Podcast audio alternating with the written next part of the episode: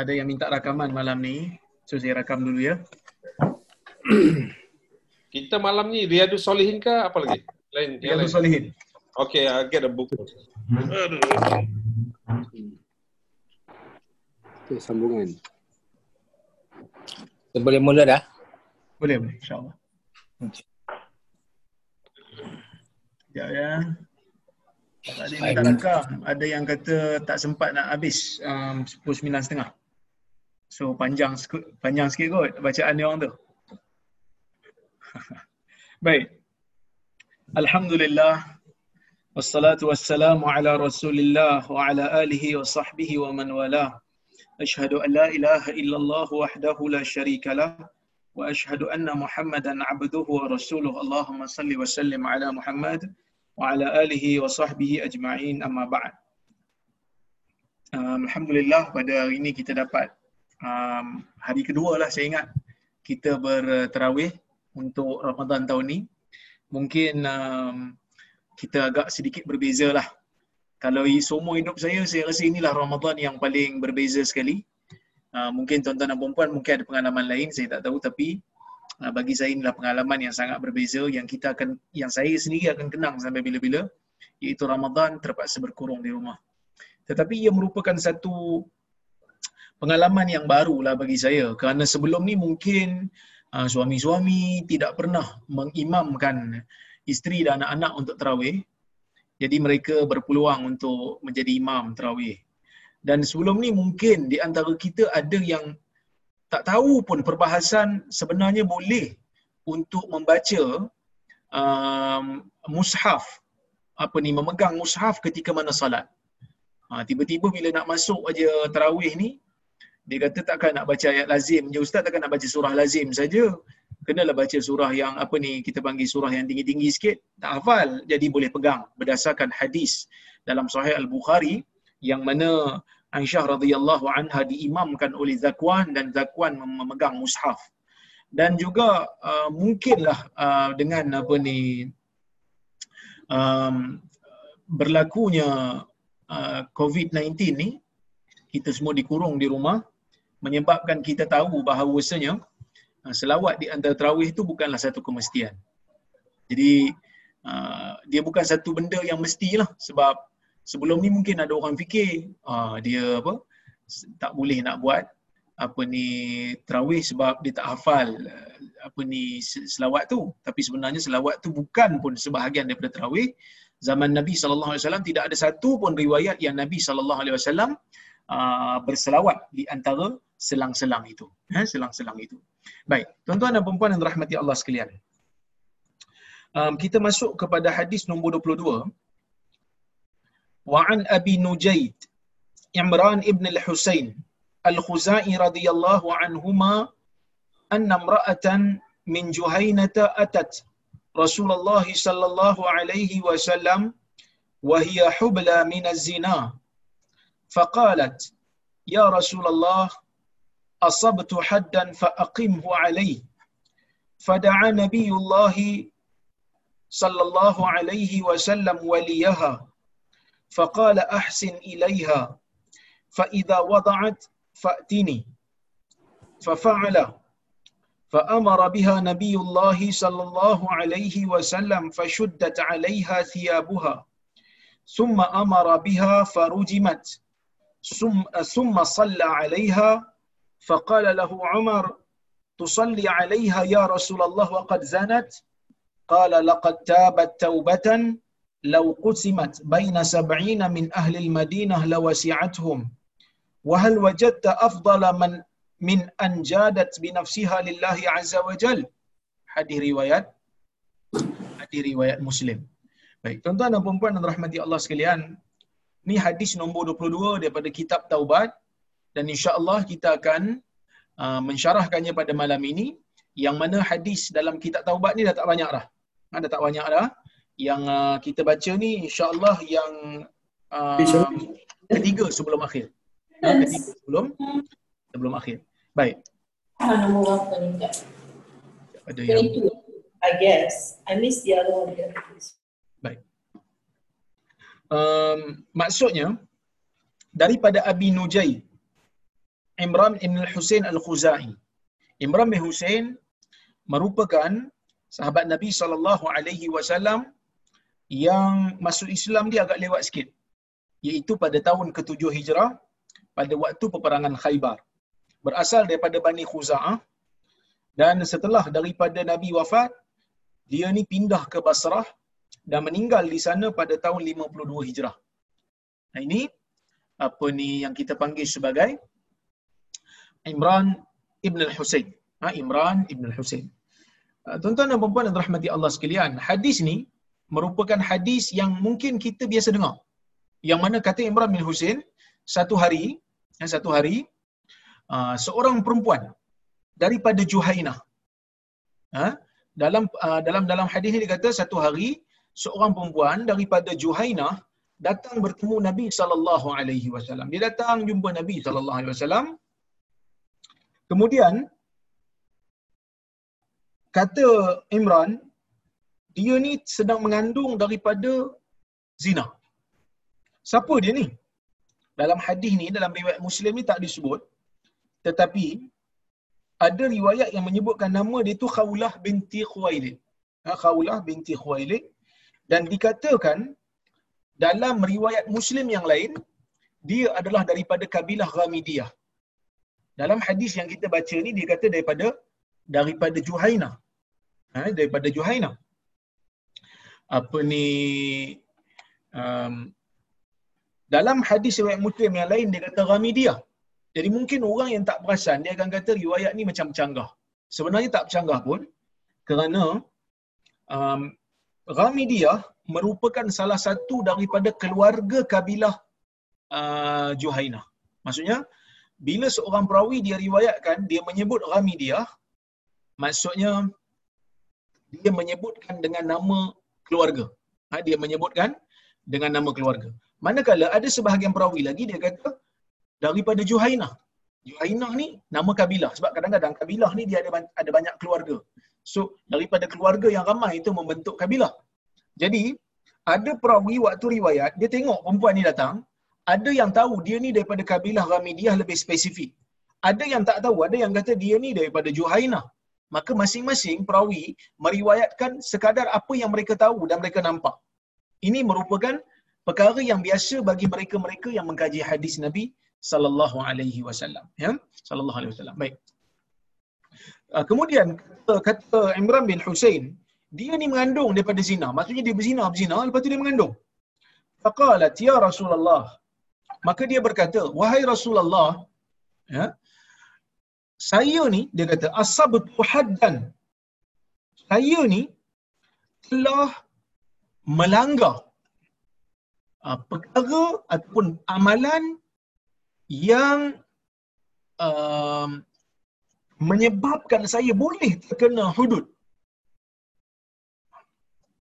Aqimhu alai. Maka laksanakanlah uh, laksanakanlah hukuman hudud kepada saya.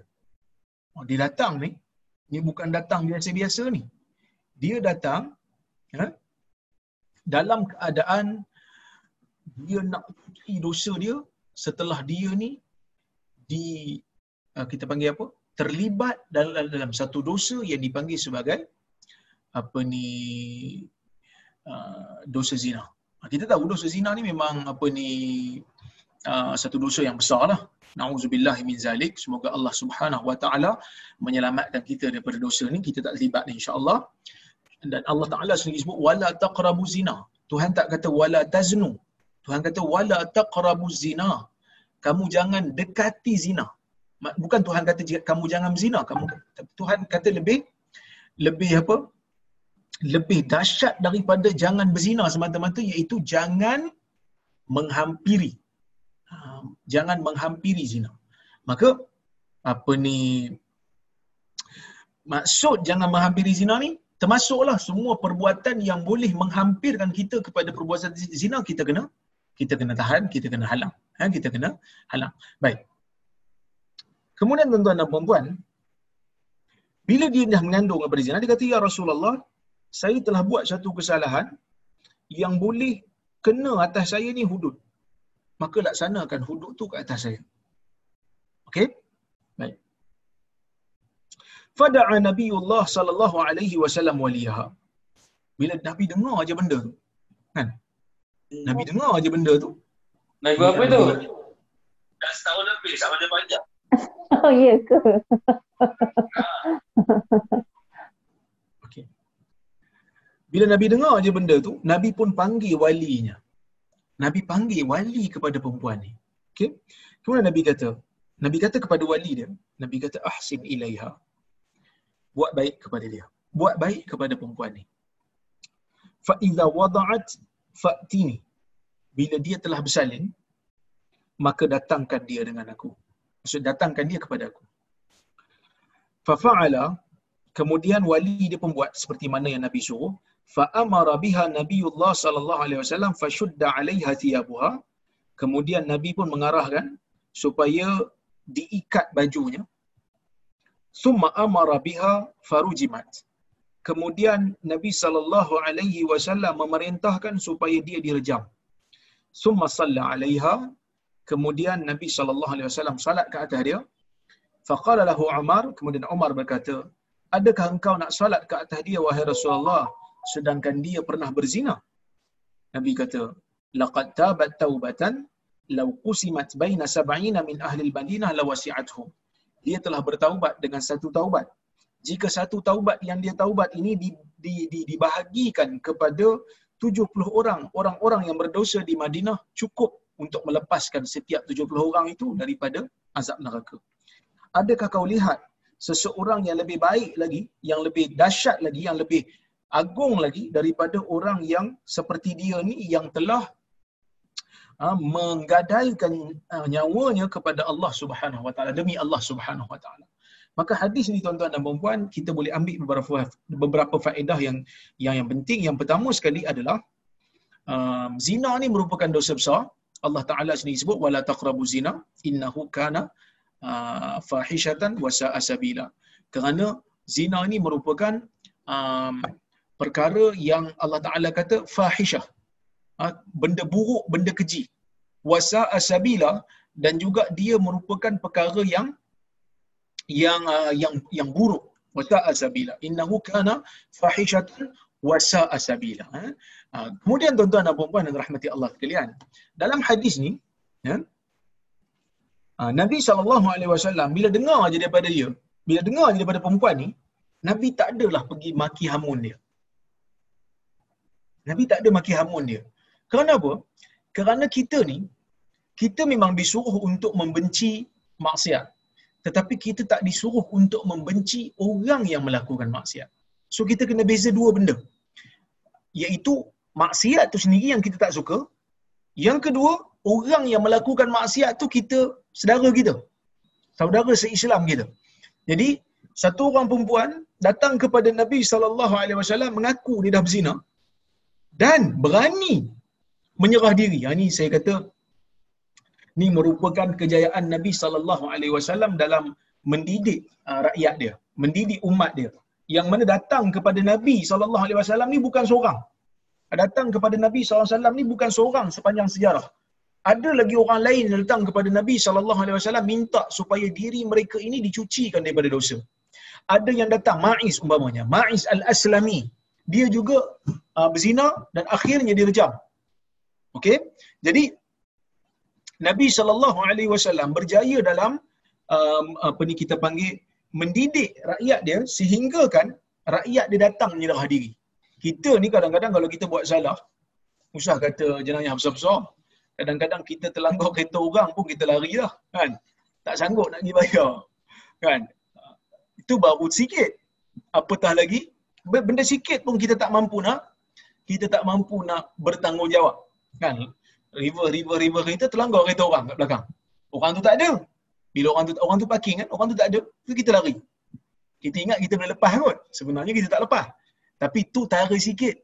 Cuma bayangkan kalau kita buat satu kesalahan yang boleh menyebabkan ha, yang boleh menyebabkan kita uh, uh, terkorban nyawa hanya disebabkan perkara tu. Jadi benda tu bahayalah. Banyak siapa yang boleh buat tu kira memang hebatlah satu orang yang sangat beriman satu orang yang sangat takut kepada azab Allah Subhanahu wa taala itu satu So Nabi berjaya mendidik rakyat dia supaya menyerah diri walaupun terpaksa mengorbankan nyawa. Dan bukan seorang, bukan ah, ramai dalam dalam apa ni dalam sejarah ataupun dalam sirah Nabi kalau kita nak tengok. Itu pertama. Yang kedua tuan-tuan dan puan yang dirahmati Allah sekalian.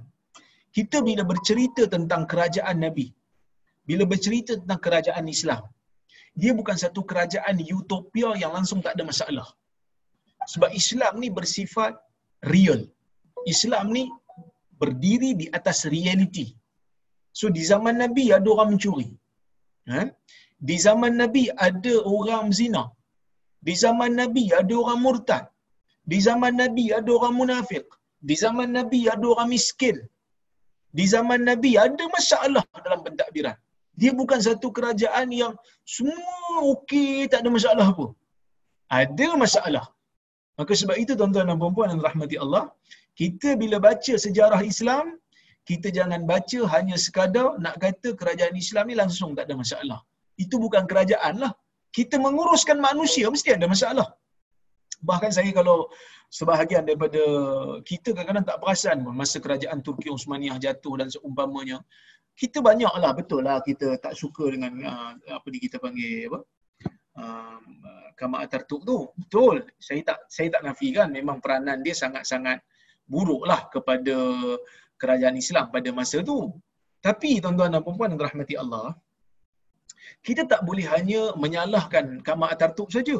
Kerana Kamal Atatürk tidak boleh berjaya tanpa ada sokongan rakyat dia pada masa itu. Dan kenapa rakyat dia boleh sokong pada masa itu? Kita tak sokong. Tapi kita kena gaji. Kenapa rakyat sokong? Mungkin kerana pada zaman tu kerajaan Turki Utsmaniyah ada kelemahan. Sebelum-sebelum tu mungkin ada kezaliman yang berlaku. Maka bila datang satu orang yang menjanjikan supaya mereka tidak lagi dizalimi oleh kerajaan, maka apa ni saya, saya ingat apa ni um, perkara ini benda yang normal bagi seorang bagi satu sesebuah rakyat untuk terima ataupun orang yang nak nak berjuang untuk membebaskan mereka daripada daripada kezaliman. So dia orang terpedaya lah. Tapi bila jatuh aja kerajaan tu, dia buat agenda dia yang lain. So benda-benda ni kita kena kita kena cerita juga kepada umat supaya kita tak mengulang kesilapan yang sama. Kan sebab kadang-kadang kita kata kita nak khilafah, kita nak kerajaan Islam yang adil, kita nak kerajaan uh, yang khalifah yang menguasai apa semua. Tapi kita lupa nak bercerita tentang kelemahan-kelemahan yang menyebabkan kerajaan-kerajaan yang silam itu jatuh. Ha, jatuh. Baik, tuan-tuan dan puan-puan rahmati Allah sekalian. Itu yang kedua. Yang ketiga, dalam hadis ini disebut tentang hukuman orang yang berzina. Iaitu rejam. So dalam Islam ni hukum zina ni ada dua. Hukum zina ni ada dua set. Ada dua jenis. Jenis yang pertama adalah jenis yang kita panggil uh, sebat seratus kali. Ini disebut dalam Al-Quran. Allah Subhanahu wa taala kata wazaniyatu wazani fajlidu kulla wahidin minhuma mi'atal jaldah. Penzina perempuan dan penzina lelaki itu hendaklah kamu sebat setiap satu daripada mereka, setiap seorang daripada mereka itu dengan seratus sebatan. So seratus sebatan.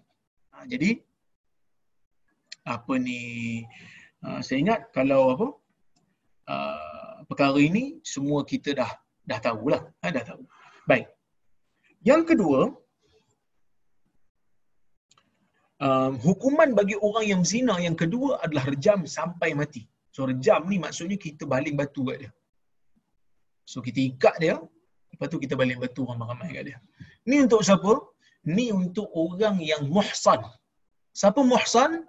Muhsan ni orang yang telah berkahwin dengan perkahwinan yang apa ni yang sah. Ha, dia berkahwin dengan perkahwinan yang sah. Jadi apa ni kemudian dia berzina.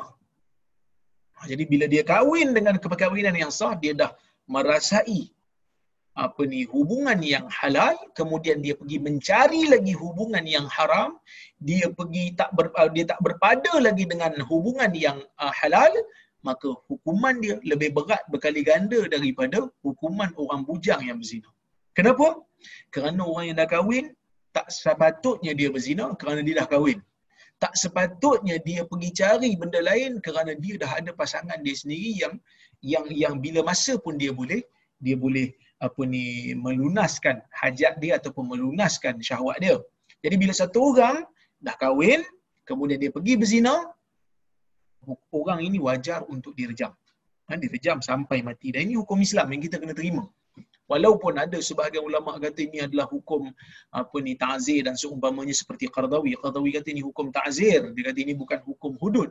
Tapi majoriti ulama mengatakan ia adalah hukum hudud. Kenapa hukum hudud? Kerana kerosakan yang berlaku daripada orang kahwin yang berzina lebih dahsyat daripada seorang orang bujang berzina. Dua-dua ni buruk. Tapi bila kita nak banding di antara orang bujang berzina dengan orang kahwin berzina, orang kahwin kalau dia berzina, dia merosakkan institusi keluarga, dia merosakkan nasab dan seumpamanya. Maka sebab itu hukuman dia tu hukuman yang sangat berat, tak layak untuk dihidup lagi. Baik. Kemudian yang ketiga, bila dia bagi tahu kat Nabi sallallahu alaihi wasallam dia dah apa ni mengandung daripada zina, Nabi tak terus apa ni laksanakan hukuman kepada dia.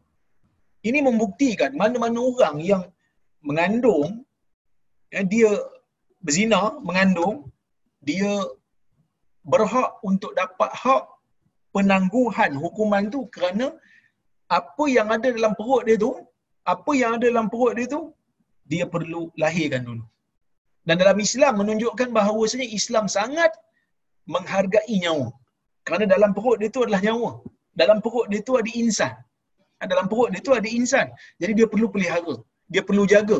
Maka sebab itu Nabi SAW memberikan memberikan penangguhan. Walaupun sebenarnya wajib untuk dilaksanakan hukuman tu, tapi Nabi panggil dekat wali dia, Nabi kata, ahsin ilaiha, buat baik dengan dia. Sebab dia ni mengandung. Jangan pukul dia. Dia berzina betul, dia buat salah betul. Tapi jangan pukul dia. Kerana dia sedang mengandung. Kerana kalau kamu pukul dia, pertama memang kamu tak ada hak nak pukul dia. Sebab peruntukan dia bukan untuk dipukul. Peruntukan dia bukan untuk dirotan peruntukan dia adalah untuk di direjam sampai mati. Itu satu. Yang kedua, kalau kamu pukul dia, mungkin akan memudaratkan apa janin yang ada dalam perut dia. Maka sebab itu, ini hadis ini yang sahih ini telah membuktikan ya telah membuktikan yang mana apa ni um, saya nak sebut apa tadi? Eh, perkara ini membuktikan kepada kepada kita hadis sahih ini membuktikan kepada kita bahawasanya um, apa ni anak zina tu merupakan uh, satu individu yang tak ada salah apa. Uh, Okey, tak ada salah apa pun dia. Uh, jadi um, ini bercanggah dengan sebahagian orang yang kata anak zina ni tak masuk neraka, eh tak masuk syurga tujuh keturunan. Kan? Apa ni? Bahagian orang kita kadang-kadang anak zina ni dianggap lagi teruk daripada mak dan ayahnya yang zina. Ini tak betul. Anak zina tak ada salah apa pun. Okey? Tak ada salah apa pun. Jadi sebab itu saya kata apa ni um, perkara yang paling penting dalam dalam dalam apa ni kehidupan kita ni adalah kita memandang sesebuah masalah itu dengan objektif. Yang salah ibu dia, yang salah ayah dia yang berzina. Yang salah bukan dia. Walaupun ada riwayat daripada Abu Hurairah yang mengatakan waladu zina syaru salasa, anak zina ni lebih dahsyat daripada lebih teruk daripada ibu dan ayah yang berzina, tapi hadis tu sebenarnya telah diringkaskan, hadis tu sebenarnya telah di apa ni disalahfahami. Kerana hadis tu bukan bermaksud semua anak zina. Tetapi hadis tu adalah maksud dia hanya Nabi sallallahu alaihi wasallam memberikan hukuman kepada satu orang saja. Yang mana bila Nabi sampai ke Madinah, okey. Um, apa ni kita panggil apa? Uh, bila Nabi sampai Madinah, ada seorang budak ni dia suka menyakiti Nabi sallallahu alaihi wasallam. Ha? Suka menyakiti Nabi wasallam. Kemudian bila Nabi sampai ke ah, bila Nabi disakiti ni, Nabi sebut, Nabi kata apa ni may yu'ziruni an fulan. Ha. Apa ni? Siapa yang boleh apa ni meng, apa kita panggil? Mengelakkan aku daripada kejahatan dia ni. Ha siapa yang boleh uh, apa ni kita panggil jauhkan aku daripada dia. Dia ni suka apa? Dia ni suka kacau aku. Dia suka sakiti aku. Maka ada siapa ni? Um, seorang sahabat kata, Ya Rasulullah, innahu ma'ama fa'al waladu zina. Ya Rasulullah, apa ni, dia ni, dengan apa yang dia lakukan, dia tu adalah anak zina. Ah, Dia tu anak zina. Maka Nabi SAW kata, Innahu syarrus salasa. Innahu syarrus salasa. Dia lebih teruk daripada ibu dan ayahnya yang berzina. So Nabi hanya maksudkan dia seorang, bukan semua anak zina. Kenapa Nabi kata begitu? Kerana satu orang anak zina ni menyakiti Nabi kafir. Berbeza dengan mak dan ayahnya yang berzina, yang mana mak dan ayahnya yang berzina ni dia tak kafir, dia hanya berdosa saja. Jadi kita kena bezakan. Bukan semua anak zina itu ha, berdosa. Okey. Kemudian tuan-tuan dan puan yang dirahmati Allah sekalian. Um, bila Nabi kata ahsin ilaiha, buat baik kepada dia, ini menunjukkan Nabi SAW sangat rahmah kepada insan. Fa'iza wada'at fa'tini biha, bila dia dah bersalin, maka datang kepada. Bila dia beranak, maka datang bawa dia kepada aku. Maka dia buat, kemudian Nabi ikat baju dia elok-elok supaya tak terbuka aurat dia. Maka Islam juga memelihara kehormatan seseorang walaupun dia berdosa. Ha? Kemudian direjam, kemudian direjam, kemudian Nabi salat ke atas dia. Ada sebahagian riwayat menyebutkan dia ni masa dia datang kepada Nabi kali kedua, dia bawa anak dia, anak dia dah lahir, Nabi kata pergi balik sehingga anak kau boleh uh, makan benda lain selain daripada susu. Dia pun datang kepada Nabi sekali lagi, anak dia pegang roti, barulah Nabi laksanakan hukuman. Menunjukkan bahawasanya ke- menunjukkan kepada kita bahawasanya Nabi wasallam memang uh, nak jaga kebajikan anak tu. Ha, Nabi nak jaga kebajikan anak tu supaya anak tu boleh makan dulu. Sebab zaman dulu nak dapatkan uh, susu susah mungkin. Yalah, uh, siapa nak apa ni zaman dulu tak adalah susu tin apa semua ni, tidak adalah susu formula semua ni. Yang ada cuma sama ada dia ibu dia menyusukan sendiri ataupun kita panggil uh, kita kita upah apa ni ibu susu kan. Tapi zaman dulu nak cari ibu susu kan senang. Jadi sebab itu Nabi SAW mengarahkan supaya dia ni menyusukan anak dia dulu. Baik. Kemudian Umar berkata bila Nabi SAW salatkan ha, salatkan kepada apa? kepada dia. Umar kata tusalli alaiha ya Rasulullah wa qad zanat. Ya? engkau apa ni solat ke atas dia wahai Rasulullah sedangkan dia dah dia dah apa ni dia dah berzina. Dia dah berzina kan? Macam mana kau nak solat atas dia Rasulullah? Dia dah berzina ni. Takkan nak solat atas dia? Maksudnya Umar dia tanya ni dia bukan bantah. Dia nak faham tentang hikmah apa hikmah Nabi sallallahu alaihi wasallam tetap men, apa ni uh, mengimamkan solat jenazah perempuan ni walaupun perempuan ni telah mati disebabkan disebabkan dosa zina dia. Lepas tu Umar tanya lah, tusalli alaiha wa qad zanat. Engkau solat ke atas dia Rasulullah sedangkan dia telah berzina. Qala laqad tabat taubatan. Sesungguhnya dia telah bertaubat dengan satu taubat. Lau qusimat jika kita bahagikan taubat dia tu dia dah taubat dengan satu taubat yang mana kalau kita bahagikan taubat dia tu kita ambil kita pecah-pecahkan taubat dia satu taubat dia tu kita pecah-pecahkan 70 orang Madinah boleh selamat daripada neraka dengan taubat dia tu. So taubat dia tu besar. Taubat dia sangat sangat besar. Jadi uh, hadis ini membuktikan kepada kita bahawasanya um, satu orang yang berzina itu bukan jalan mati untuk dia. Maksudnya kadang-kadang kita ada rasa bila satu orang dah terlibat dengan zina, na'udzubillah. Moga Allah jauhkan kita daripada dosa ini. Tapi kalau ada satu orang telah berzina, kita tahu dia berzina, kita layan dia seolah-olah macam tak ada jalan keluar dah untuk dia ataupun tak ada apa ni ruang dah untuk dia kembali kepada agama. Sedangkan tidak begitu. Ha, sedangkan tidak begitu, ruang untuk kembali kepada agama sentiasa ada. Ha, dia ni dia dah cuci dosa dia, maka Nabi solatkan ke atas jenazah dia dan dia ahli syurga. Walaupun dia pernah ber, apa ni, berzina sebelum itu, tetapi itu tidak menghalang dia untuk menjadi ahli syurga. Ya, itu pertama. Yang kedua, hukuman dalam dunia, mana-mana hukuman dalam dunia ni yang telah diperuntukkan oleh Islam, seperti hukuman hudud, qisas dan seumpamanya, jika dikenakan kepada seorang insan, ia menyucikan dosa. Maksudnya kalau satu orang dia berzina, ya, satu orang dia berzina, kemudian dikena hukuman macam ni, hukuman tu menyucikan dosa dia. Habis tu Ustaz, wajib ke kita nak serah diri? Kena serah diri ke tidak? Ha, yang ni, para ulama berbincang. Adakah wajib untuk dia menyerahkan diri dia kepada pihak berkuasa jika uh, dia ni telah berzina dan nak menyucikan dosa? Perkara pertama kita kena bezakan dua dua keadaan. Keadaan yang pertama kalau memang dia dah ditangkap oleh kerajaan ataupun dah ditangkap oleh penguasa.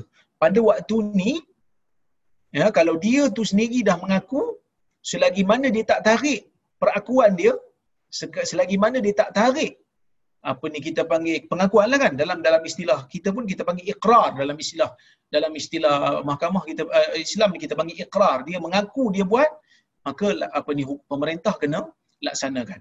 Sebab tu nabi laksanakan hukuman ni sebab dia mengaku. Dan dia sendiri nak.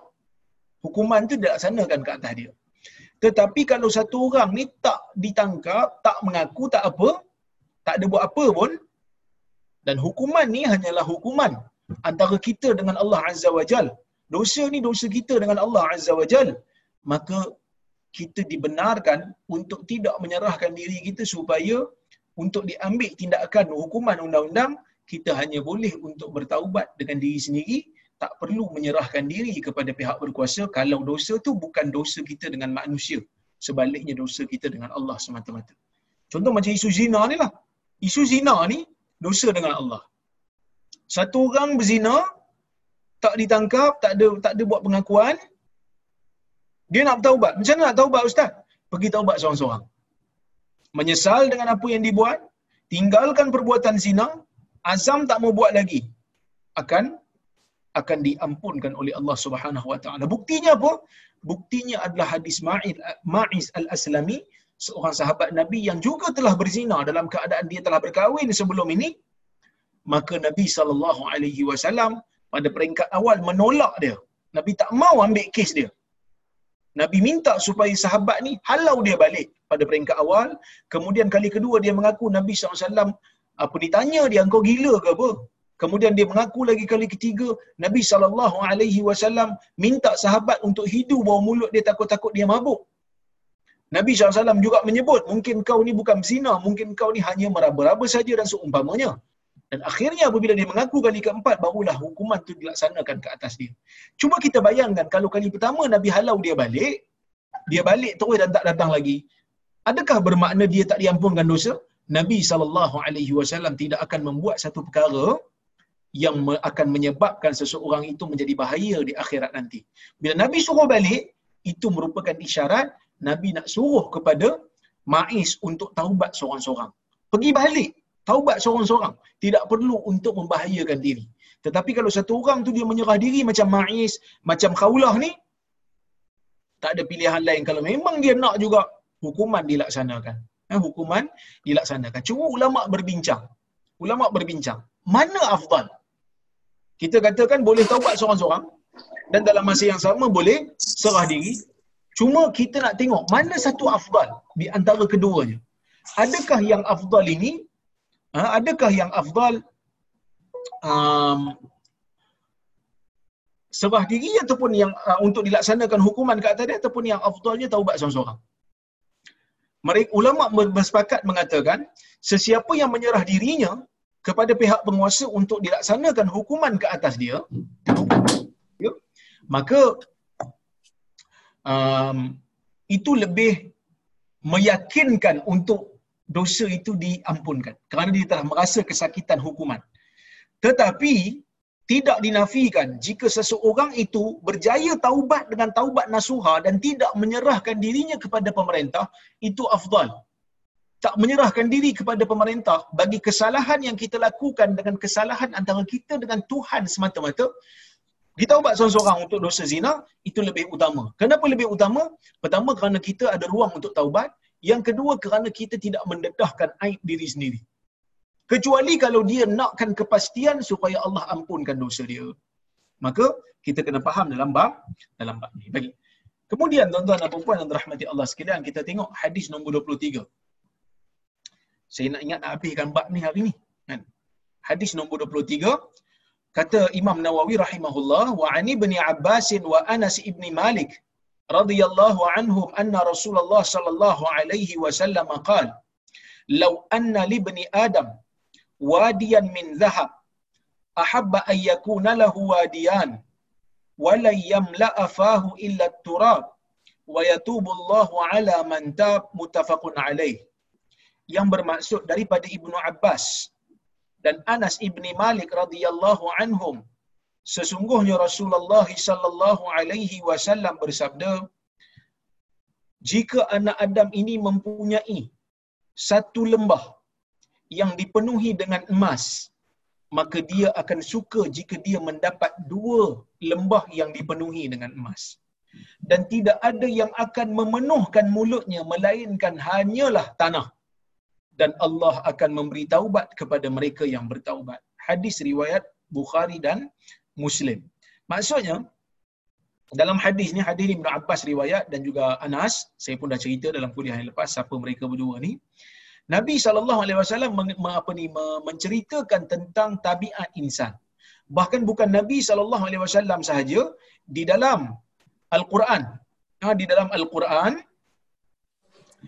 Allah Subhanahu wa taala menceritakan kepada kita tentang apa ni keadaan insan yang sangat-sangat suka memperbanyakkan harta. Allah Subhanahu wa taala sebut dalam surah Lazim yang mungkin tuan-tuan dan puan-puan baca dari masa apa ni mengimamkan keluarga salat tarawih mungkin tuan-tuan lah menjadi imam jangan puan-puan pula jadi imam pada tuan-tuan tak boleh lah kan puan-puan menjadi makmum kepada tuan-tuan. Jadi tuan-tuan jadi imam mungkin ada ayat ni dibaca. Surah ni dibaca. Alhaqumut takasur hatta zurtumul maqabir. Perasaan memperbanyakkan perasaan nak memperbanyakkan sesuatu habuan dunia menjadikan kamu ni leka. Hatta zurtumul maqabir sehinggalah apabila kamu menziarahi kuburan. Ha, sehinggalah apabila kamu ziarah kubur ha, maka selesailah perasaan nak memperbanyakkan harta tu dah tak ada. Ha, dah tak ada. Baik. kemudian tuan-tuan dan puan-puan rahmati Allah Subhanahu wa taala sekalian kata nabi tidak ada yang dapat memenuhkan mulutnya melainkan tanah. Maksudnya dia ni takkan rasa cukup lah. Tak akan pernah rasa cukup, mulutnya tak akan diam. Daripada bercerita nakkan sesuatu, nakkan sesuatu, melainkan apabila mulutnya telah dipenuhi dengan tanah, maksudnya apabila dia dah masuk dalam kubur. Bila masuk dalam kubur, selesailah yang kita panggil uh, pencarian dia ataupun bersungguh-sungguhnya dia dalam nak memperbanyakkan harta dia. Cuba bayangkan, emas tu, lembah ni apa dia? Lembah ni kawasan yang rendah di antara dua bukit ataupun dua gunung. So ada gunung di sini, ada gunung di sini. So tengah-tengah tu kita panggil lembah. Jadi kalaulah kata, Nabi kata dalam hadis ni, lembah tu dipenuhi dengan emas. Oh ini bukan kaya ini bukan kaya orang kata kaya biasa-biasa ni, yang kaya sungguh ni. Nah, ini memang kaya sungguh. Jadi kalaulah dia ada harta sebanyak ini, ahabba ayyak apa ni? Ahabba ayyakuna lahu wadiyan. Dia nak lagi lain. Dia nak lagi satu lagi lembah yang dipenuhi dengan emas. Sebab itu tuan-tuan dan puan perasaan nak memperbanyakkan harta yang dah ada ni memang tidak akan lari pada insan. Cuma Nabi SAW mengingatkan kepada kita. Perasaan ini kita kena kawal. Perasaan ini akan tak akan hilang. Kamu kena hati-hati. Ha, kamu kena hati-hati jangan sampai terleka. Dan kamu kena memperbanyakkan memperbanyakkan taubat kepada Allah Subhanahu Wa Taala. So jangan jadikan diri kamu ni ha, terikat dengan dunia lebih pada akhirat sampai kamu tak fikir tentang akhirat. Memang perasaan ni ada pada manusia, hati-hati. Dia tak akan hilang. Kalau kamu berjaya tolak dia hari ini, dia akan datang dalam bentuk yang lain esok. Dia akan datang dalam bentuk yang lain lusa. Dia akan datang dalam bentuk yang lain minggu depan dan seumpama. Ha? Baik. Kemudian hadis nombor 24. An Abi Hurairah radhiyallahu anhu anna Rasulullah sallallahu alaihi wasallam qala يضحك الله سبحانه وتعالى إلى رجلين يقتل أحدهما الآخر يدخلان الجنة yuqatilu hadha fi sabilillah fayuqtal thumma yatubu Allahu 'ala al-qatil fayuslimu fayustashhadu muttafaqun alaih maksudnya daripada Abi Hurairah radhiyallahu anhu sesungguhnya Rasulullah sallallahu alaihi wasallam bersabda Nabi SAW bersabda dalam hadis ni Nabi kata Allah ketawa kepada dua orang lelaki yang membunuh salah seorang daripada yang lain. Macam mana Allah ketawa? Kita tak tahu. Nabi kata Allah ketawa Allah ketawa. Macam mana caranya? Jangan dibayangkan. Ha, jangan dibayangkan, jangan kata sama macam makhluk, Allah tak sama dengan makhluk, seperti mana yang Nabi cerita dalam hadis, maka seperti itulah yang kita yang kita percaya. Macam mana Tuhan ketawa ni? Adakah ketawa bergoyang-goyang? Wallahu alam, kita tak kita tak tahu. Kita tak tahu tuan-tuan dan puan. So jangan dibayangkan, jangan dibagaimanakan, jangan disamakan dengan makhluk. Sekali-kali Allah Taala tidak mengambil ciri-ciri makhluk dan sifat-sifat makhluk. Allah Taala Maha sempurna, jadi Nabi kata dia ketawa, dia ketawa. Okey. Kemudian tuan-tuan dan puan yang dirahmati Allah sekalian. Nabi kata, Tuhan ketawa kepada dua orang lelaki yang mana salah seorang daripada mereka membunuh yang lain. Yadkhulanil jannah. Tiba-tiba dua-dua masuk syurga. Macam mana? Yuqatilu hadha fi sabilillah fayuqtal. Satu orang daripada dua orang ni dia tu dibunuh tetapi dia dibunuh dalam keadaan dia berjuang fi sabilillah. Dia pergi berjihad untuk menegakkan agama Allah. Dia pergi berjihad untuk meninggikan kalimah tauhid. Dia berjihad supaya seruan dakwah sampai ke satu-satu negeri dan tempat, terutamanya negeri yang kafir dan seumpamanya, bila dia dibunuh, dia akan masuk ke dalam syurga Allah kerana dia dianggap sebagai mujahid fi sabilillah. Ha, sebagai orang yang berjihad di jalan Allah. Okey. Fayuqtal. Kemudian dia dibunuh. Mati dia. Bila mati orang yang berjihad di jalan Allah. Dengan niat yang betul. Dengan tujuan yang betul. Dengan keikhlasan yang betul-betul hanya kerana Allah. Maka Allah Ta'ala akan ganjarikan dia dengan syurga. Syuhada. Bahkan dalam hadis Nabi kata, golongan syuhada ni Allah Ta'ala akan ambil ruh mereka, letak dalam burung yang berwarna hijau, duduk di syurga terus. Ha, ber, eh, apa ni kita panggil bebas terbang di dalam syurga. Ni syuhada. Orang yang Allah Taala muliakan mereka dengan syahid. Ha, dengan syahid. Ha, dalam hadis Nabi kata yughfaru li syahidin kull syai illa illa dain. Diampunkan bagi syahid ni semua benda yang dia buat dalam dunia, semua dosa yang dia buat dalam dunia diampunkan kecuali hutang lah. Masuk kecuali kalau dia ada hak-hak manusia yang tak tertunai yang tu tak lepas. Tapi segala dosa yang dibuat dengan Allah Azza wa Jal, Allah Ta'ala akan ampunkan jika dia jika dia mati syahid. So mati syahid ni tempat dia tinggi. So dia mati. Bila mati masuk syurga. Bila mati masuk syurga. Kemudian yang membunuh dia ni, Nabi kata, Summa yatubullah ala al-qatil. Kemudian Allah Ta'ala menerima taubat pembunuh. Fayuslim. Dia masuk Islam dan dia juga mati syahid. Tadi dia membunuh, waktu dia kafir, kemudian lepas dia membunuh tu, dia taubat, dia masuk Islam, kemudian dia pergi berjuang untuk meninggikan kalimah tauhid, kemudian dia pun mati syahid. Dua-dua masuk syurga. Yang dibunuh masuk syurga, yang membunuh masuk syurga. Baik, tuan-tuan dan puan yang rahmati Allah sekalian. Dalam hadis ni, ya, dalam hadis ni kita nak bagi tahu ada beberapa manfaat yang boleh diambil iaitu yang pertama wajib bertaubat daripada dosa yang kita lakukan besar mana pun dosa tersebut kita lakukan. Jadi kalau kita buat dosa apa pun wajib untuk bertaubat. Terutamanya dosa-dosa besar.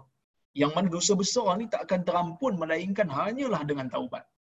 Kalau dosa kecil, dia mungkin boleh hilang dengan ibadat. Kalau dosa kecil, dia mungkin boleh hilang dengan amal jariah yang kita buat.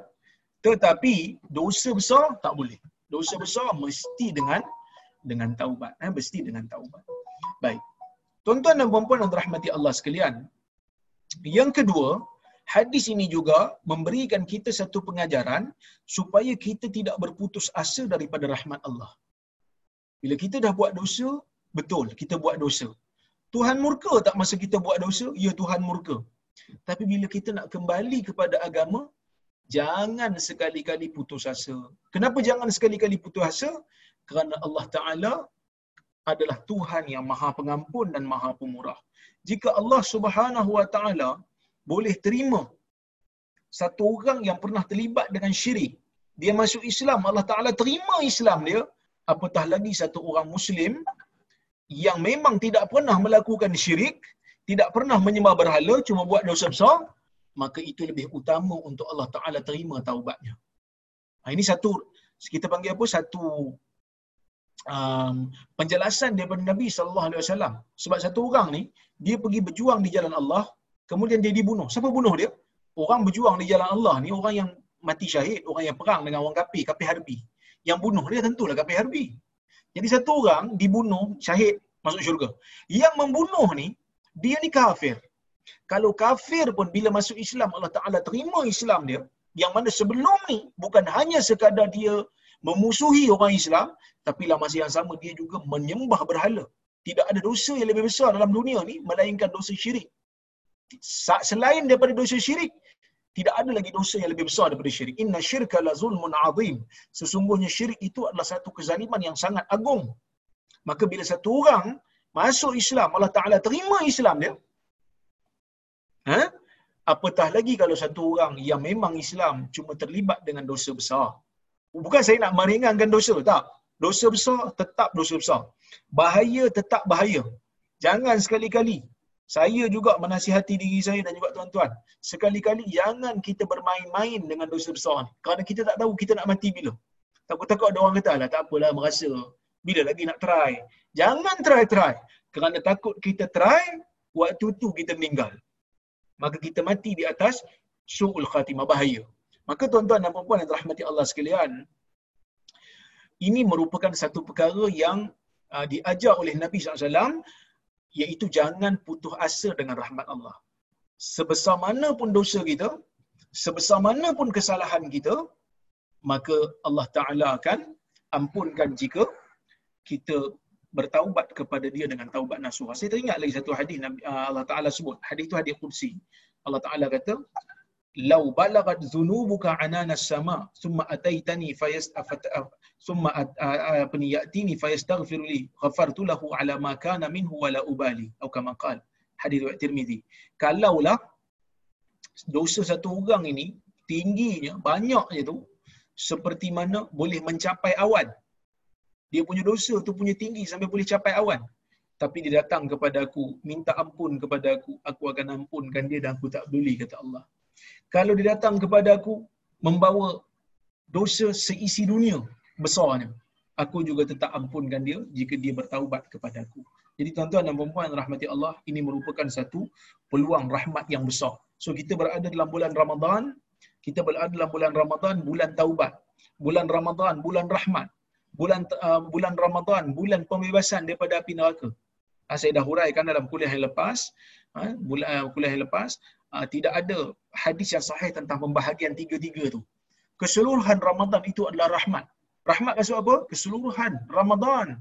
Allah Ta'ala sediakan kepada kita dengan puasanya, dengan tarawihnya, dengan bacaan Qurannya. Saya harap malam ni, ah, tuan-tuan dan perempuan dah boleh clear lah. Juzuk yang kedua dah, dah masuk dah ni. Patutnya dah masuk je juzuk kedua ni.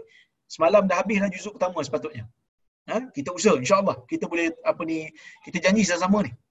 Ha? Kita janji sama-sama, kita usaha sama-sama, kita azam sama-sama, kita khatam sama-sama insya-Allah. So insya-Allah malam ni kita mula dengan juzuk yang kedua. Ha? Baik. Jadi bulan ni bulan rahmat. Dengan pelbagai pakej yang ada, dosa-dosa insya-Allah dosa-dosa kecil kita akan diampun, akan diampunkan dengan amal saleh yang kita buat. Begitu juga kita taubat banyak kerana bulan ni bulan rahmat. Bulan ni juga bulan maghfirah. Bulan diampunkan manusia-manusia yang berdosa. Sebab itu dalam hadis riwayat Tirmizi, Nabi sallallahu alaihi wasallam berkata bila datang saja bulan Ramadan, yunadi minadim minas sama, akan ada satu seruan daripada langit. Ya baghiyal khairi aqbil wa ya baghiyasy syarr aqsir. Wahai orang yang nak buat kebaikan, maka datanglah. Menghadaplah bulan yang mulia ni, menghadaplah bulan yang diberkati ni. Ya? Wa ya baghiyasy syarr. Wahai orang-orang yang melakukan kejahatan, aqsir. Ha? aksir wahai orang-orang yang melakukan kejahatan cukup-cukuplah buat kejahatan di bulan ni kerana bulan ni bulan orang lapar bulan ni bulan orang tak ada mood nak buat jahat ha, bulan ni bulan bukan orang nak fikir tentang buat benda-benda yang jahat Okey, tuan-tuan dan puan-puan yang dirahmati Allah sekalian. Itu yang kedua. Yang ketiga, hadis ini memberikan satu pengecualian kepada kepada kita tentang dosa orang yang masuk Islam. Kita sebut sebelum ni dalam ha- dalam hadis-hadis yang lepas, saya dah bagi tahu kalau dosa kita yang kita lakukan dengan manusia kita kena minta maaf kat dia. Kita kena minta halal kat dia. Kan? Tapi hadis ini menjadi pengkhusus. Dia khususkan bagi seseorang yang masuk Islam, dia orang tu dia masuk Islam, sebelum dia masuk Islam tu dia ada bunuh orang. Sebelum dia masuk Islam tu dia ada buat benda jahat dengan orang, bila dia masuk Islam Allah ampunkan semua kesalahan dia. Kesalahan dengan Tuhan Allah ampun, kesalahan dengan manusia pun terlepas. Ha, betul. Kenapa? Kerana ini merupakan satu ganjaran yang besar untuk dia. Kerana orang yang masuk Islam ni setelah dia menjadi kufur, tambahan pula kalau dia ada keluarga, dia perlu struggle dan struggle itu ada harga dan Allah Taala akan ganti. Habis tu ustaz orang yang dizalimi itu naya tak dapat apa? Tak naya. Allah Taala akan ganti lain. Allah Taala akan beri kepada mereka ganjaran lain. Tapi yang ni orang yang masuk Islam ni Allah Taala akan ampunkan dia dan lepaskan dia daripada daripada tanggungjawab setelah dia masuk Islam. Ya wallahu subhanahu wa taala alamu bisawab. Insya-Allah saya ingat cukuplah sekadar itu dulu untuk malam ini. Insya-Allah kalau kita uh, ada masa kita tengok sedikit soalan. Assalamualaikum Ustaz. Waalaikumsalam. Kalau pegang handphone menggantikan Quran dalam solat boleh ke? Boleh. Pegang handphone boleh. Kalau handphone tu apa ni uh, kita nak buka Quran. Ha, kita nak buka Quran tak ada masalah, boleh. Ya. Sama juga hukumnya. Tapi bezanya handphone dengan mushaf ni, kalau mushaf ni dia ulama majoriti ulama kata kena ada wuduk dan seumpamanya tapi handphone ni dia tak sama macam uh, Quran betul. Dia tak sama macam mushaf. Kerana handphone ni dia hanya apps yang hanya pancaran cahaya dan bila kita padam pancaran cahaya pantulan tu dia tak mengambil hukum Quran. Maksudnya handphone ni tak ada masalah lah kalau siapa pegang pendapat majoriti tak ada masalah kalau dia nak kalau dia nak pegang tanpa wudu kalau dia nak bawa masuk toilet dan seumpamanya. Jenuh lah kalau pergi toilet awam nak dia ada download apps Quran nak kena tinggal pula apa ni handphone kat luar toilet awam memang memang hilang lah kan ha, memang hilang so tak ada masalah boleh Salam Ustaz, Salam. Bukan Nabi SAW cari jalan untuk elak dari menghukum hudud rejam sedaya upaya sebelum menjatuhkan hukuman. Ya. Oh, dia pun jawab dah ni. Maaf Ustaz, soalan tadi dah terjawab. Memang dalam hadis, Ma'is masa dia datang kepada Nabi untuk serah diri supaya dia rejam, ha? Nabi SAW seboleh-bolehnya untuk tutup kes ni. Nabi tak nak ambil. Sehinggalah bila dia insist kepada Nabi untuk dilaksanakan hukuman ke atas dia. Baik. Assalamualaikum warahmatullahi Untuk perempuan ni ada yang tersangat suka benda-benda dunia. Selain daripada selalu ziarah kubur, apa amalan istiqamah yang boleh kami perempuan ni buat? Sebab tadi doktor cakap benda ni tak akan hilang dan akan datang dalam bentuk macam-macam. Okey. Kena kena duduk dengan orang yang uh, kawan-kawan yang salihah yang selalu mengingatkan kita kepada kematian, mengingatkan kita kepada akhirat, duduk bersama dengan orang-orang yang melazimi takwa Allah. Sebab itu Muaz pernah sebutkan, ta'al ma'ana nu'min sa'atan. Duduklah bersama dengan kami, kita beriman seketika. So kita kita duduk dengan orang ni. So Begitu juga kita kena banyakkan baca ayat Quran yang berkaitan dengan azab. Kita kena banyak juga baca hadis-hadis yang berkaitan dengan uh, apa ni uh, kisah-kisah gaib dalam syurga dan neraka supaya perasaan rindu kepada syurga dan neraka tu uh, perasaan rindu kepada syurga dan takut pada neraka tu sentiasa subur. Ha, sentiasa subur. Dan banyak mendengar tazkirah-tazkirah jugalah. Wa zakir fa inna fa inna dzikra tanfa'ul mu'minin. Beri, berikanlah peringatan kerana peringatan itu memberikan manfaat kepada orang-orang yang beriman. Itu di antara cara lah yang kita boleh yang kita boleh ni. Bukan kata uh, perempuan saja, lelaki pun sama juga. Cinta dunia ni, Allah Ta'ala kata, semua manusia ada. Nabi pun kata, anak Adam, semua sekali. Ya? Baik. Salam Ustaz Salam. Pada perhatian Ustaz, ada ke sembilan daripada sepuluh orang Islam di Malaysia ni murtad? Apakah syarat murtad? Wassalam. Tak adalah. kalau ada yang kata 9 daripada 10 orang Islam di Malaysia ni murtad itu kita panggil apa? Exaggeration sajalah. Ha, buat buat cerita sajalah. Sebenarnya tak ramai pun. Ramai yang kembali pada agama lagi ada. Balik pada umrah terus jadi insah, balik pada haji terus jadi. Saya ingat artis-artis pun sekarang ni bagus dah. Artis-artis pun dah bagus. Ha, kita tengok beberapa, beberapa orang artis yang yang mungkin dulu kita tengok artis ni susah nak sebut pasal agama ni takut-takut nak sebut pasal agama. Tapi sekarang ni ada artis yang mula mengaji ada artis yang kita panggil apa? Uh, buat cerita bagus-bagus. Saya ingat dulu ada satu cerita tahun lepas cerita apa? Munafik ke apa? Yang dia buat filem tu memang tak ada sentuhan ha? tidak ada sentuhan yang bukan mahram dan filem tu sendiri tutup aurat 100% So ini merupakan satu kebaikan. Satu kebaikan pada kita. Begitu juga tuan-tuan dan puan yang rahmati Allah sekalian. Um, kita tengok orang yang baca berita pun elok dah tutup aurat dan seumpamanya. Jadi bagi saya lah, ini bukan satu uh, yang segmen yang betul lah kalau orang kata 9 pada 10 tu. Ustaz. Ustaz, ada satu golongan yang berpuasa sehari sebelum Ramadan. Berbuka puasa harus pukul 7.30. Walaupun maghrib pukul 7 imsaknya pula mesti empat setengah. Grup ni tak digalakkan ke masjid. Solat Jumaat pun dikira sunat, tak payah pergi. Macam mana nak nasihat orang macam ni? Solatnya pun cantum, cantum-cantum dekat-dekat. Ini golongan syiah ke apa ni? Sebab tuan-tuan dan perempuan, golongan syiah, mereka buka puasa lewat sehingga nampak bintang baru, baru mereka akan berbuka.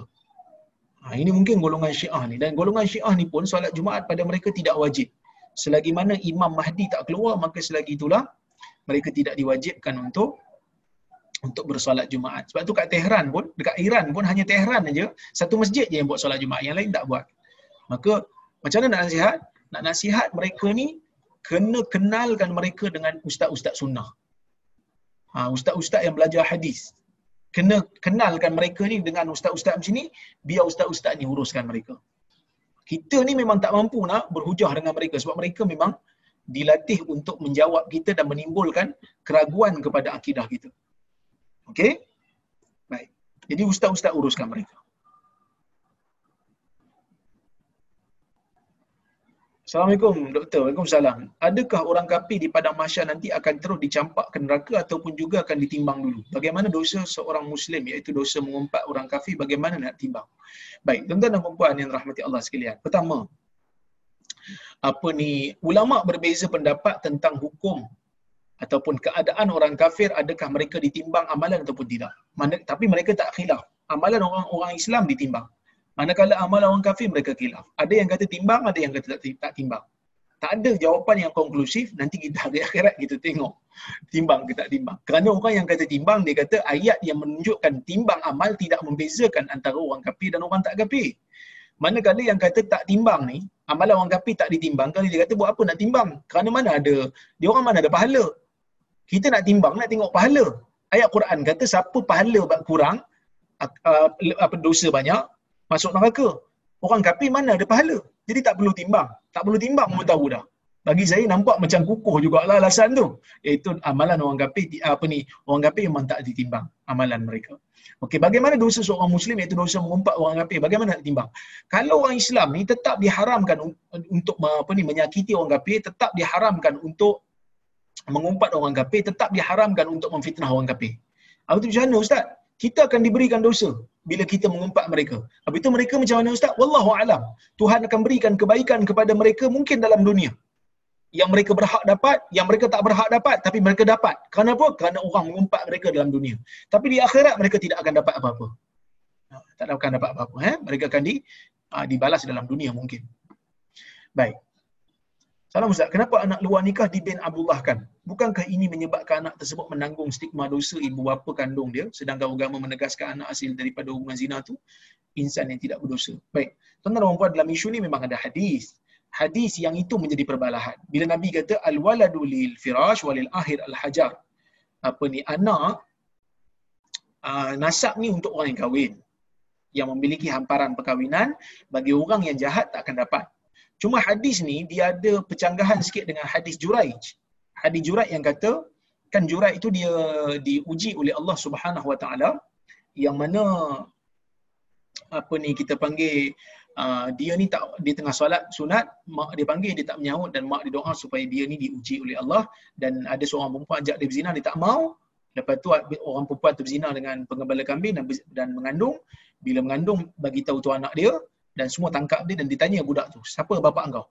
Anak tu anak zina tapi dia tanya siapa bapa engkau? Menunjukkan nasab sabit.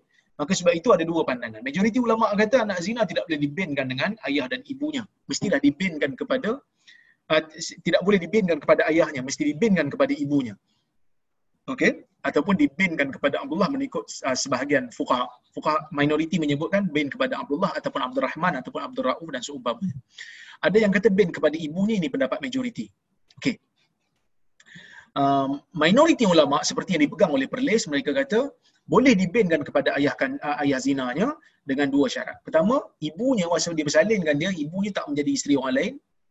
Yang kedua, ibunya apa ni, bapa zina tu mengaku tu anak dia berdasarkan kisah jurat.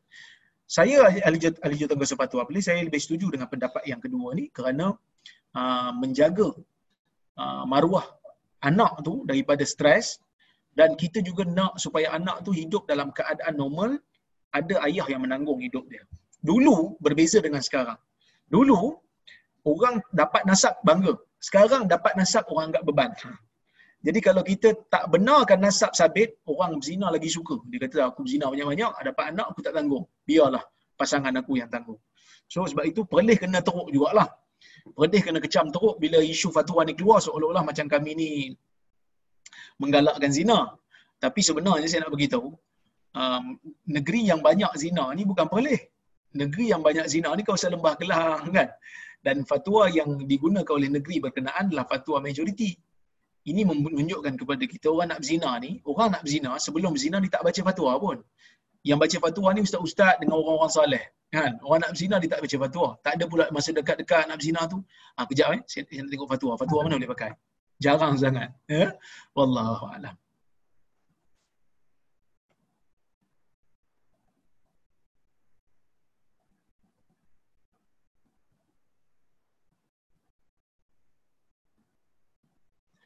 Salam Ustaz, kalau ada anak lelaki berusia bawah lima tahun, boleh ke kita niat imam terawih sebab khawatir tiba-tiba si kecil ni lari ke tempat lain semasa dalam solat?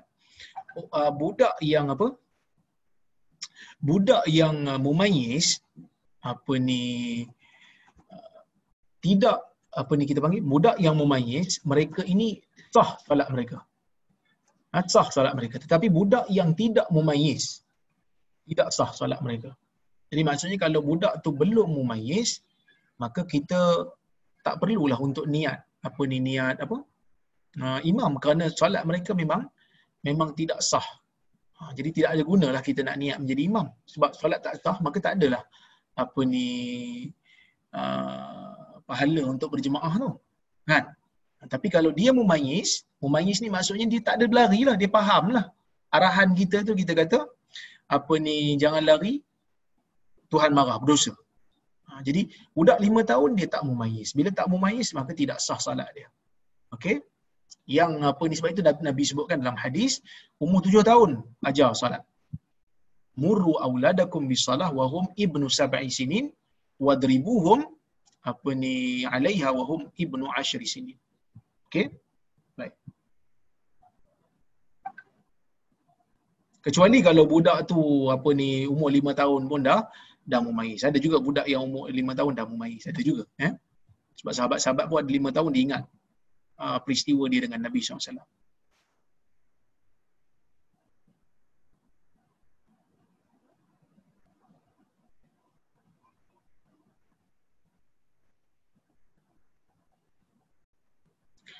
Assalamualaikum. Kalau ada start khatam pages sebelum Ramadan tapi tak habiskan sebelum Ramadan mula. So kena habiskan khatam dulu ataupun boleh mula khatam pages yang baru untuk Ramadan. Tak ada masalah. Tidak ada penghadkan. Tak ada had. Nak terus sambung lepas tu mula balik bila dah khatam ataupun nak mula balik tidak ada masalah. Dalam bulan Ramadan memperbanyakkan Al-Quran itu dituntut. Di mana pun kita nak baca tak ada masalah. Ya? Yeah?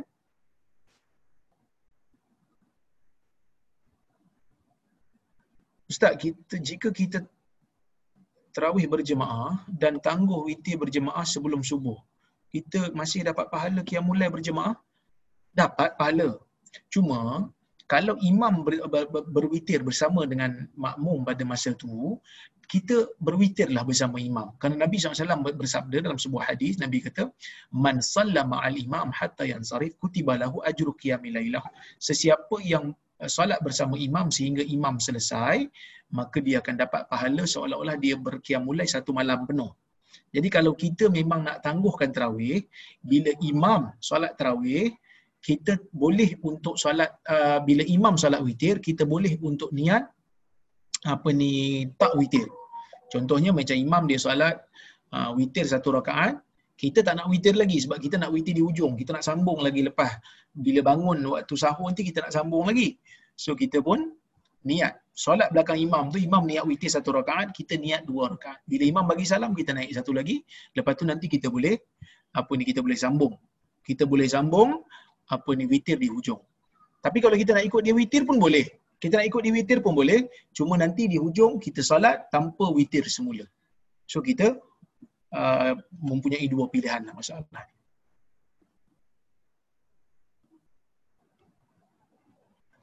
nama siapakah yang perlu dibenkan suami baru yang dia berzina ataupun bin Abdullah.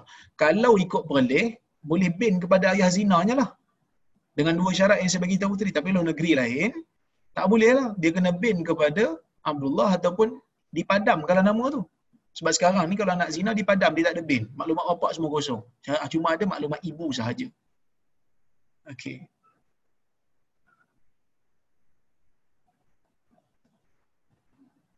Assalamualaikum Ustaz. Waalaikumsalam. Sebentar tadi kita dengar bahawa bermaaf mahapan dan seeking for keampunan itu baik sentiasa. Especially dosa-dosa besar kita sebelum ni. Akan tetapi jika kita telah terbuka hati dan sudah berserah, juga meminta keampunan, but orang yang orang tersebut masih tak terbuka hati sebaliknya melemparkan perkataan tidak enak didengari.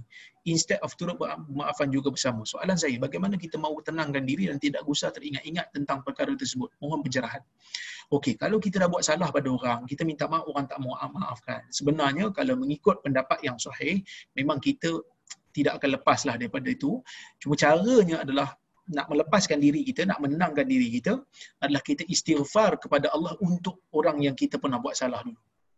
Katalah kita dah buat dosa satu orang, kita minta maaf, dia tak maafkan. Istighfar kepada Allah untuk orang tu, kerana dalam hadis Nabi kata, sesiapa yang mendoakan kepada seorang saudaranya dengan kebaikan, dalam keadaan orang tu tak tahu, malaikat akan mengaminkan untuk kita. Dalam hadis riwayat Muslim. So kita istighfar bagi pihak dia, supaya kita pun dapat uh, keampunan yang sama.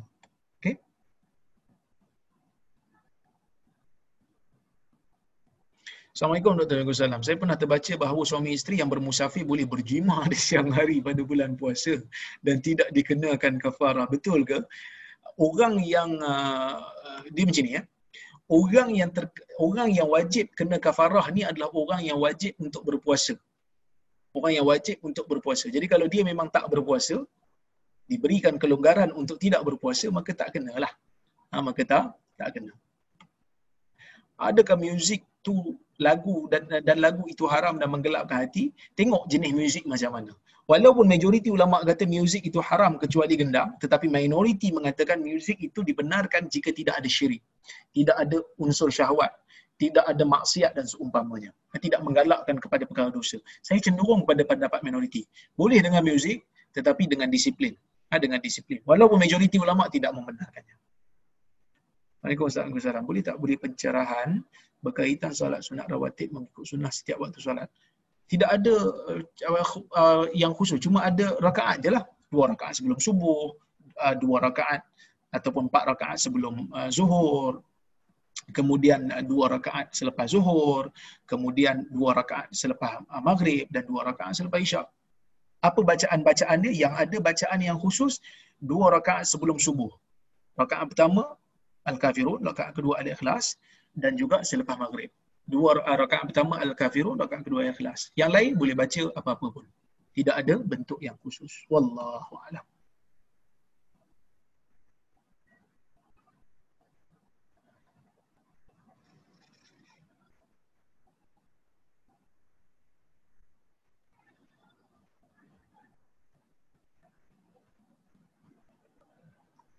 Oh, kawan sa- saya ada kawan pengikut Ahmadiyah. Last year baru dia confess kat saya. Saya syak sebab dia tak pergi solat Jumaat. Sekarang baru saya tahu dia pengikut Ahmadiyah. Dia kata dia orang ada khalifah sendiri. Bagaimana tanggungjawab saya untuk bawa dia kembali kepada ahli sunnah? Tak silap satu family saya. Satu family menganuti ama- amalan fahaman itu. So ini masalah golongan yang ikut apa ni tarikat ni tuan-tuan dan puan ya. Apa ni saya ingat ajak dia kembali kepada sunnah ni dengan ajak dia follow ustaz-ustaz mari dia kuliah. Mungkin kalau dia tak nak dengar kuliah kita ajak dia pergi untuk dengar kuliah tapi tak sebut kuliah kita ajak dia makan. Contohnya macam uh, kan kuliah kita dekat rumah apa? Dekat rumah Kak Majini dekat rumah Abang Syah Syah Hakim Haji Syah so ada kadang-kadang ada jamuan kan? So kita ajak dia makan dekat rumah kawan kita. Kita kata jom pergi makan jom kan? So mungkin dengan itu akan menyebabkan dia terbuka hati. Eh, akan menyebabkan dia terbuka hati untuk dengar kuliah dulu dia tak tahu ada kuliah kita kata pergi makan. Rupanya kita ah, sebelum makan ni dengar kuliah dulu. Ah, so bila di, manusia ni bila dia dah tercium bau wanginya sunnah dia akan automatik akan benci bidah. Ah, tarikat-tarikat ni dipenuhi dengan sebahagian tarikat ni dipenuhi dengan bidah-bidah.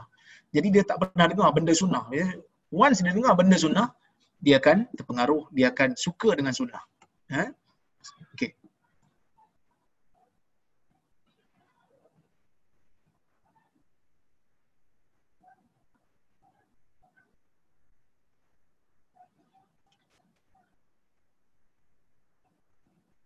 bermaafan itu satu yang baik tapi ada kalanya rasa sakit hati itu tak ada.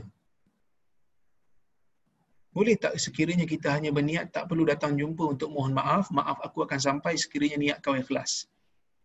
Maaf kira maaf datang automatik. Kalau dia keluar kalau dia betul-betul ikhlas boleh boleh tak ada masalah.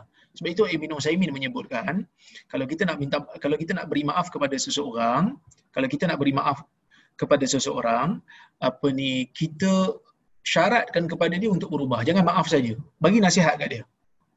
Kan? Dalam ayat Quran menyebutkan saya tunjukkan kepada tuan-tuan dan puan supaya kita tengok ayat Quran ni yang mana apa ni Allah Subhanahu Wa Taala menyebutkan orang yang terbaik ialah ha ni. Sekejap eh saya tunjukkan ayat ni. Eh ni lain. Ha ni. Sekejap. Dah yang lain. Pula skrinya eh?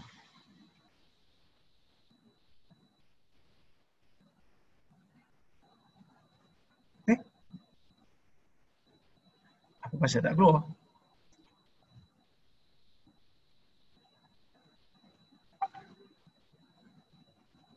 Okey. Allah Taala sebut dalam Quran, "Faman asl faman afa wa aslaha fa ajruhu 'ala Allah." Sesiapa yang memaafkan dan memperbaiki, maka pahalanya tetap di sisi Allah. So, kalau kita nak memberi maaf kepada insan, kata Ibn Uthaymin, seeloknya adalah kita memberi nasihat kepada dia sebelum kita memberi maaf dan jadikan dia berubah supaya dia menjadi lebih baik daripada sebelum dia memohon maaf. Itu bagus. Salam Ustaz, mak saya uzur umur 86 dan tak larat puasa. Adakah solat tarawih? Eh, hilang. Oh, hilang. Mana soalan tadi? Banyak sangat soalan ni. Kadang-kadang saya terlepas, minta maaf ya.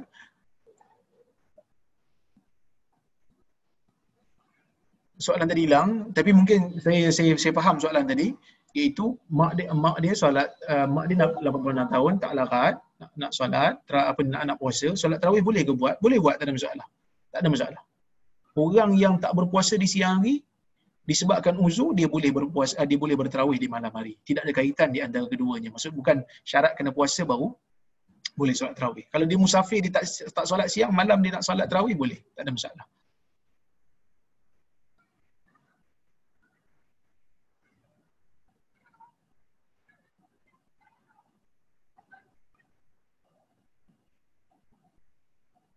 Salam Ustaz, saya pernah dengar bahawa orang yang berpenyakit dikecualikan dari hadis solat Jumaat dan tarawih. Tapi tapi masa solat seringkali boleh kedengaran ahli jemaah menunjukkan simptom yang agak advance dan mungkin boleh menjangkiti jemaah lain. Dari situ kita boleh lihat mereka ini tidak tidak hiraukan kesihatan orang lain. Memandangkan keadaan wabak Wuhan macam sekarang, adakah wajar untuk pemerintah mulai sekarang menasihati warga muslim untuk elak dari datang ke masjid kecuali uh, jika menunjukkan simptom virus yang berbahaya. Sebenarnya boleh. Memang dalam hadis pun Nabi sallallahu alaihi wasallam tidak menggalakkan kita untuk datang ke masjid bila kita makan bawang putih dan bawang uh, bawang apa ni uh, daun bawang kan yang yang mentah tu. Kerana menyakiti orang bau dengan bau yang busuk. Jadi kalau bau yang tidak membahayakan kesihatan pun Nabi tak bagi datang, apatah lagi kalau uh, dia bawa virus, bawa simptom yang bahaya. So, kalau satu orang yang memang ada simptom bahaya terutama dalam tempoh-tempoh wabak yang berdekatan dengan wabak ni, maka dia tak digalakkan untuk pergi ke masjid lah. Memang dia larang untuk pergi ke masjid. Bahkan haram bagi seseorang yang mempunyai simptom menyatakan sebaliknya bila dia ditanya oleh pihak berkuasa kerana dia tidak tidak jujur menyembunyikan penyakit dia dan menipu. Menipu adalah benda yang haram. Okey? Tuan-tuan dan puan saya kata saya rasa cukuplah sekadar itu. Minta maaf kalau ada soalan-soalan yang ter terskip kerana terlalu banyak soalan yang masuk jadi kadang-kadang dia dia terskip eh terima kasih banyak saya minta maaf kata kasar bahasa tersilap kata aku qauli hadza wa astaghfirullahal azim li wa lakum wassalamualaikum warahmatullahi wabarakatuh kita jumpa uh, hari Isnin insyaallah Salam Ustaz. Terima kasih Ustaz. Salam. Terima kasih. Salam Ustaz. Terima kasih Ustaz. Assalamualaikum Terima kasih Ustaz. Terima kasih Ustaz. Assalamualaikum Ustaz. Assalamualaikum Ustaz.